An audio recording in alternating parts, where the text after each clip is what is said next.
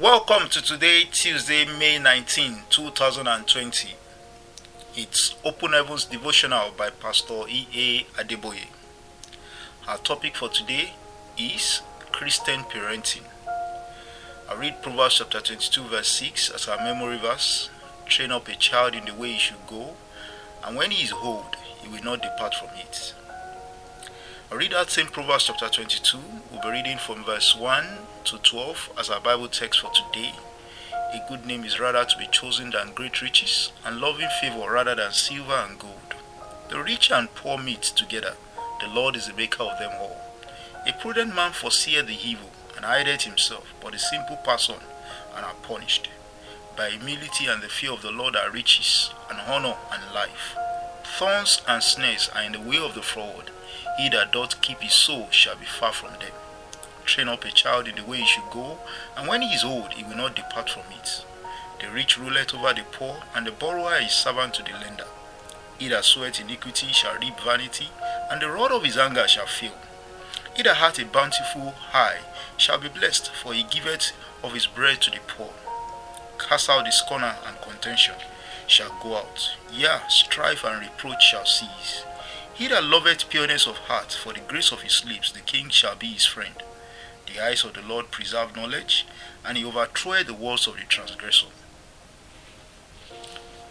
The survival of Christianity is threatened if we refuse to raise our children the godly way. If, what, if that happens, we would have failed as parents. Foolishness is bound in the heart of a child, but the rod of correction shall drive it far from him. That's according to Proverbs chapter 22, verse 15. It is important that we train children in the way of the Lord because whatever they learn early in life tends to remain with them for a very long time, if not forever. This means that children will grow with knowledge, ignorance, or half truths. What do you want them to grow with? To have a future generation of future Christians, we must deliberately teach our children what God requires of them because soon leadership will rest on their soldiers. What does God require of his children? Reference and obedience, number one. Ecclesiastes chapter 12, verse 13 to 14 says the duty of man is to fear God and obey him. We must teach the coming generation the fear of God, which is the beginning of wisdom. According to Proverbs chapter 1, verse 7, they must get wisdom. Number two, walk. Second Thessalonians chapter 3, verse 10 says, Whoever will not walk should not eat tell them eating the food of idleness is not a mark of a Christian. Trust is another thing we need to teach our children. Human efforts shall fail. Psalm 127, verse 1. Hence, they should be taught to depend solely on God. Holiness is the fourth thing. Without holiness, no man shall see the Lord. According to Hebrews chapter 12, verse 14. We must prepare them to be pure brides.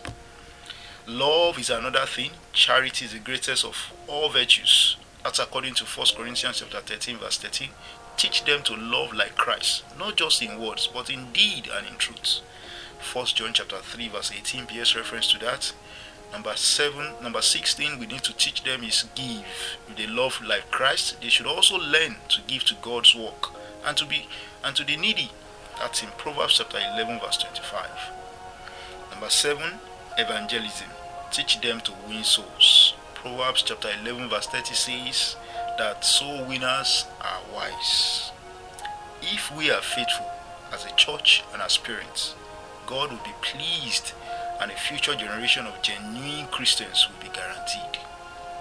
Our action point for today parents and the church should engage in conscious efforts to offer quality discipleship training for our children, teenagers, and youths.